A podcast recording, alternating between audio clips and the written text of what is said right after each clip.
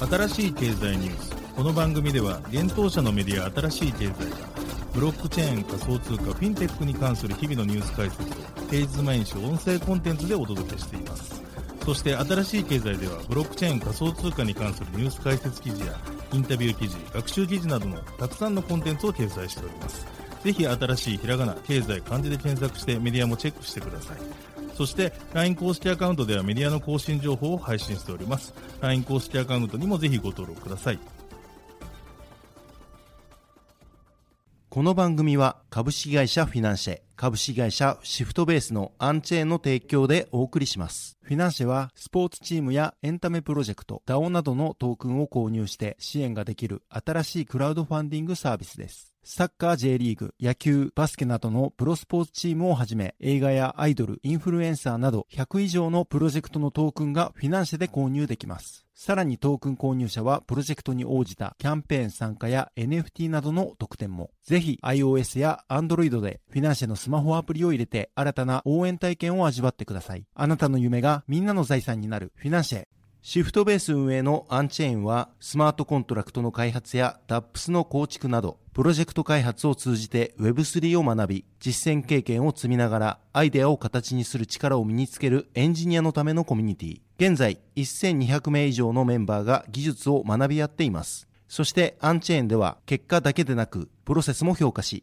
段階的に総額200万円分の助成金を給付する Web3 開発助成金プログラム進捗 to earn も開始。第1回目の助成金申請は2月13日より受付します。また、このプログラムにご協賛いただける企業様も募集中。詳しくは、アンチェーン公式サイト、アンチェーン .tech、https コロンスラッシュスラッシュ unchain.tech スラッシュ。でチェック。作る人がちゃんと評価される世界へ。アンチェーン。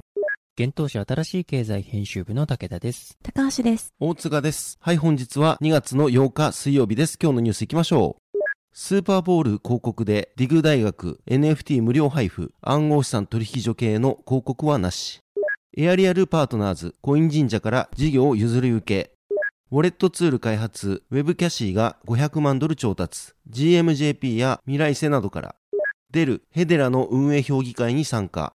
DCG デジタルカレンシーグループグレイスケールの暗号資産ファンドの保有株式を一部売却。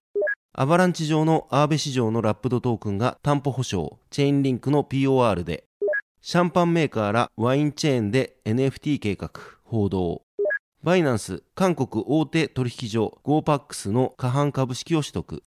一つ目のニュースは、スーパーボール暗号資産取引所系の広告はなしというニュースです。アリゾナ州グレンデールで2月12日、日本時間で13日キックオフとなる第57回スーパーボールで放映される広告で、今回は暗号資産取引所系の広告は出ないようです。今週各メディアが報じました。放送局の FOX スポーツの広告販売担当執行副社長であるマーク・エヴァンス氏は取引所系の広告について予約済みであった2社及び制約間近であった2社が FTX の崩壊後取引白紙になったことを AP 通信に明かしたとのことです。なお、昨年のスーパーボールは去年11月に破綻した大手暗号資産取引所の FTX をはじめ暗号資産取引所のコインベース、クリプト .com、投資プラットフォームの e トロの4社が広告出稿していました。CNN によれば e トロはマーケティング A は多額投資を続ける一方で、市況を含む多くの要因に基づき、特定のチャンネルへの露出を調整すると述べ、今年は広告にお金をかけないことを CNN へ伝えたといいます。なお、コインベース、クリプト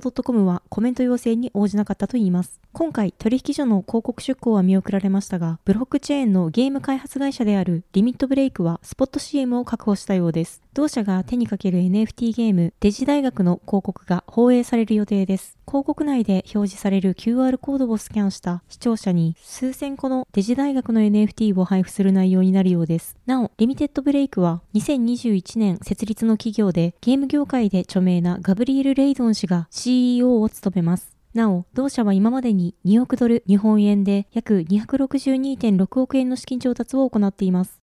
続いてニュースいきます。エアリアルパートナーズコイン相場を事業成就というニュースです。暗号資産の税務会計ソリューションを提供するエアリアルパートナーズがコインジージャ運営のアプリコイン相場の事業譲渡契約を締結したことを2月8日に発表しました。コイン相場は世界各国の暗号資産取引所の価格チャート情報、地価総額ランキング、ニュースキュレーションをはじめ、ポートフォリオ管理やウォレット機能、レート計算、デモトレードなど暗号資産取引に必要な機能を網羅した暗号資産総合アプリです。累計ダウンロード数は70万を超えるとのことです。なお、契約締結日は2023年1月19日で、事業譲渡日は2023年夏頃を予定しています。事業譲渡日までコイン相場はコインジンジャーによる運営が継続するとのことです。エアリエルパートナーズがコイン相場を事業成就した理由は、当社が運営する損益計算サービス GTAX やデジタルアセットの総合データ管理ソリューションエアリアルデータマネジメントなどとシナジー効果があると考えたからのようです。リリースでは、主に会計、財務報告、経営管理や税務の課題を解決する事業を拡大する中で、デジタルアセットユーザーのより広い課題解決を行うために、この度暗号資産総合アプリコイン相場事業を成就いたしましたと説明されています。今後はエアリーパートナーズは既存サービスとコイン相場の連携を通し、Web3 時代における分散するすべてのデジタルアセットの取引、データ管理、レポーティングを司る総合プラットフォームとなるサービスの提供に向けて2023年度以降に順次リリースしていく予定だといいます。エアリアルパートナーズ代表取締役の沼沢氏は、コイン相場事業の成就を発表できることを大変喜ばしく思っています。私自身も一ユーザーとしてコイン相場アプリのリリース当初から洗練されたプロダクトでデジタルアセットの利用にまつわる課題を解決し、業界の発展の一端を担っているコインジンジャーチームの姿勢を大変尊敬しておりました。Web3 業界のイノベーションが繰り返される中でデジタルアセットの利活用に際して日々複雑化するユーザー課題を解決する統合プラットフォームを目指すという大きなビジョンに共感していただいたコインジンジャーチームにこの場をお借りしてお礼申し上げます。今後は創業以来培ってきたデジタルアセットのデータ管理領域のプロダクトに加え、デジタルアセットのより便利な利用実現するサービスの提供を目指しますとコメントしています。コインジンジャーのコーファウンダーである沼崎優氏は、この度2017年にリリースした暗号資産アプリコイン相場をエアリアルパートナーズ様に譲渡することになりました。アプリのリリースから5年を迎え、暗号資産を取り巻く状況も大きく変わり、本格的なマスアダプションが視野に見えつつある中で、今後の Web3 市場の拡大に合わせ事業をより伸ばす方法を考えた末に、今回の意思決定に至りました。我々とほぼ同時期に暗号資産業界で事業をスタートし、B2B、B2C ともにデジタルアセットのデータ管理の分野で実績をお持ちのエアリアルパートナーズさんであれば、コイン相場を成長させ、そして既存のユーザーにとっても安心していただける事業者さんであるという確信を持っています。これからエアリアルパートナーズさんの既存事業とのシナジーを含め、さらに進化していくコイン相場を引き続きぜひよろしくお願いいたします。新しい経済編集部は ARL パートナーズ代表取締役の沼沢氏へ取材を行いました。コイン相場の事業成就はいつ頃から考え始めていたのでしょうか？また最終的になぜコイン相場を取得しようと考えたのでしょうか？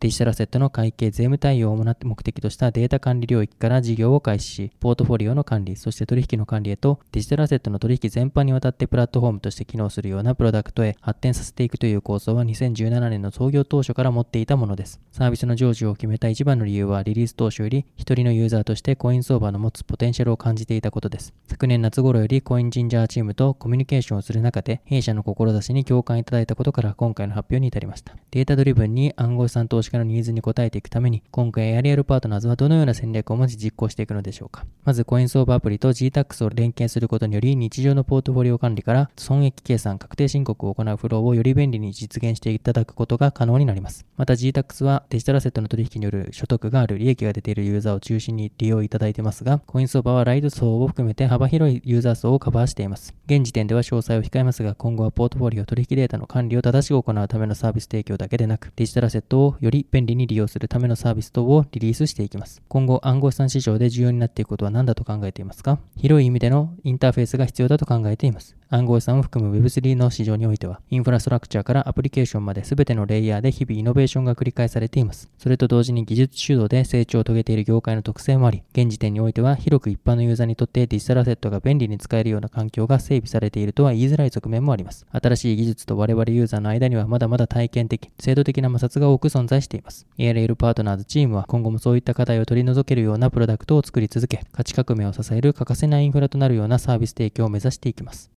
続いてニュースいきます。Web キャシーが GMJP や未来世などから500万ドル調達というニュースです。ウォレットツール開発企業 Web キャシーが500万ドル106.6億円の資金調達を行ったことを2月7日に発表しました。Web キャシーは秘密鍵やシードフレーズを必要としない安全で簡単なセルフカストディを可能にするためのツールを開発しています。具体的にはバックアップウォレット作成やウォレット通知機能などのツールが含まれているといいます。このラウンドに参加したのは GMJP、ギャリー・バリンチャック &AZ ベナーチャック、 Mozilla ベンチャーズ、ソーマキャピタル、クォントスタンプ、CEAS インベストメント、Dreamers、 MIRAISE、DG 大はベンチャーズなどです。なお、Web キャシーの創業者兼 CEO は磯川舞香氏です。同氏はマイクロソフト退社後、2021年8月に Web キャシーを創業しました。なお、マイクロソフトでのキャリアの前にはスタンフォード大学を休学し、2年間シルク・ドゥ・ソレイユでパフォーマーをしていた経歴も持っています。リリースで Web キャシーの磯川氏は、私たちはソフトウェアとハードウェアのソリューション、Web キャシーのスマートコントラクト保護プラスハードウェアウォレットの強力な組み合わせが安全のための最高のスターターキットであると信じています。ハードウェアウォレットだけでは不十分でそれを使う人間が弱者であることに変わりはありません。Web キャシーはその重要なソフトウェアコンポーネントなのですと伝えています。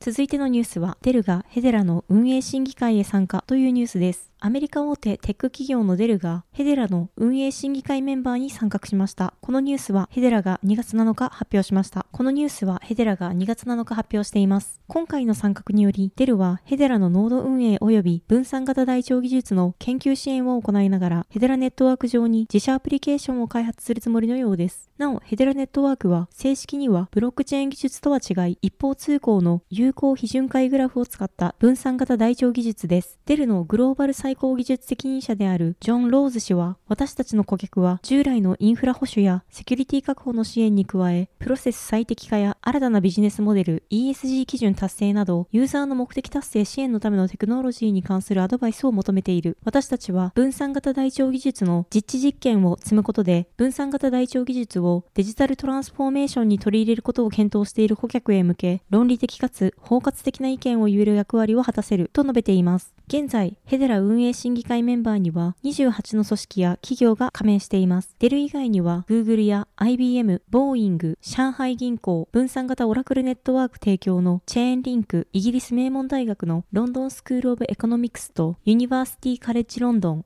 韓国の LG 電子などが参加しています。また、日本からは野村証券が参加しています。なお、評議会には最大39組織が加盟可能です。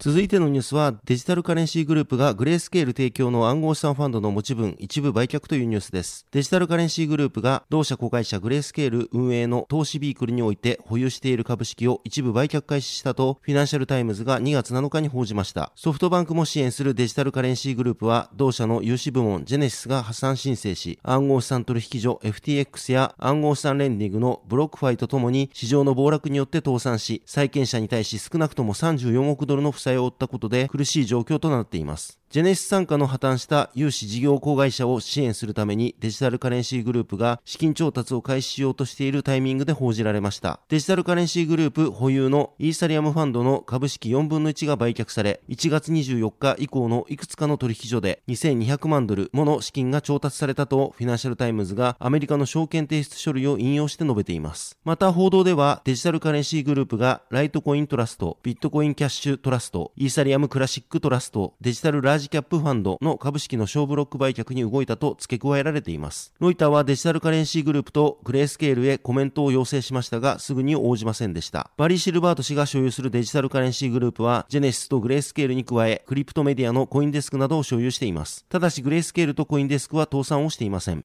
続いてのニュースは、アバランチ上のアーベにチェーンリンクのプルーフオブリザーブ統合というニュースです。チェインリンクのチェインプルーフオブリザーブ機能がアバランチ上のアーベに統合されたことが2月7日発表されました。アーベエコシステムの開発をサポートする BGD ラボにより統合が実施されました。プルーフオブリザーブはラップされたトークンを含むオンチェーンとオフチェーンの資産を検証及び監視する機能です。今回、プルーフオブリザーブが DeFi レンディングプラットフォームであるアーベに統合されたことで、アバランチ上のアーベの市場にラップされたトークンの担保を保証できるようになったとのことです。ですつまり、ブリッジ元の資産が担保になることを保証できるようになったということです。なお、プルーフオブリザーブをアーベに統合する具体的な利点として、自動化されたオンチェーン検証、カスタマイズ可能な外部アダプターによる高品質データ、データソースとオラクルノードレベルでの分散化、いつでも誰でもプルーフオブリザーブを監視できる透明性などが挙げられています。なお、今回、プルーフオブリザーブがサポートするラップドトークンは、aave.e、dai.e、link.e、ラップドビットコイン .e、ラップドイーサリアム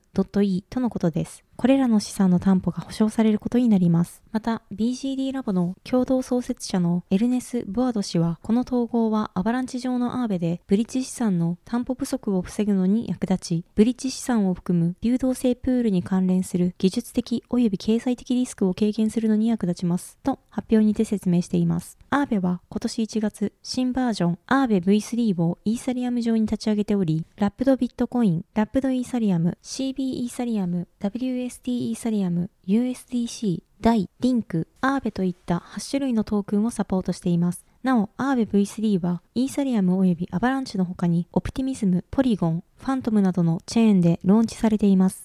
続いてのニュースいきます。シャンパンメーカーらワインチェーンで NFT 計画というニュースです。大手フランスシャンパンメーカー3社が高級ワインの NFT プラットフォームワインチェーンでワイン NFT を販売することに合意しました。このシャンパンメーカー3社はルイ・ロデレール、フルール・ド・ミラバル、アンリ・ジローです。ワイン NFT は現物ワインの価値をデジタル化したものです。ワインチェーンの安全な倉庫に保管されているワインのボトルケースは NFT の裏付けとなっているようです。ワインチェーンでは人気あるワインエステートからワイン NFT を直接購入することで高級ワインをオンラインで購入、販売、保管する際に最小限のカーボンフットプリントで完璧な出所を確保できるとしています。また多くの場合、従来の市場に出回る前にワインを NFT として購入できるようです。ワインチェーンはブロックチェーンを用いて追跡可能な証明タグでボトルを認証する以外にも、ワイナリーの顧客リスト、保管、物流施設、持続可能なデジタル取引へのアクセスをワインメーカーに提供しているとのことです。なお、ワインチェーンは元アマゾンヨーロッパ代表のグザビエ・ガランボア氏、シャトード・ボーカステルのマーク・ペラン氏、ビタベラの CEO のギヨーム・ジョルダン氏、ワインチェーンのサンフランシスコパライドクラブ CEO のニコラ・メンディハラ氏の4人の専門家によって2022年4月に発足しています。最初のワイン NFT がドロップされるのは今年の早い時期とされています。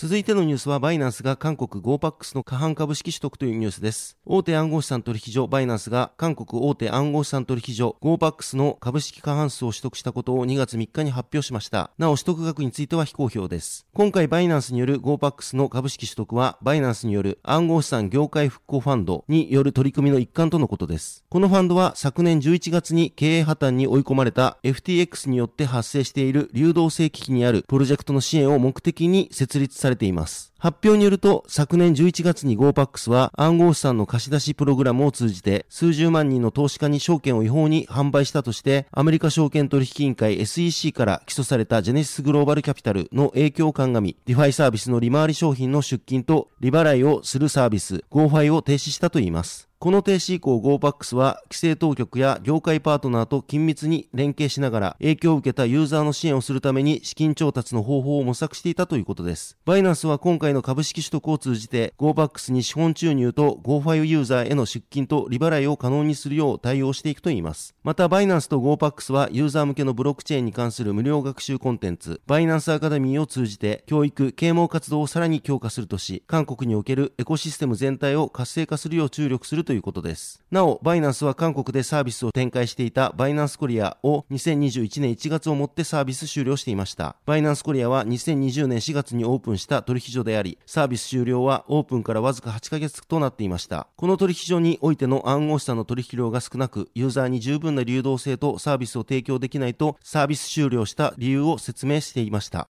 はい、本日のニュースは以上となります。このように私たち新しい経済編集部では、ブロックチェーン暗号資産に関するニュースを平日毎日ラジオで配信をしております。本日ご紹介したニュースはすべてサイトの方に上がっております。ぜひサイトの方も見に来てください。新しいひらがな、経済漢字で検索して見に来ていただければと思います。それでは本日はありがとうございました。ありがとうございました。ありがとうございました。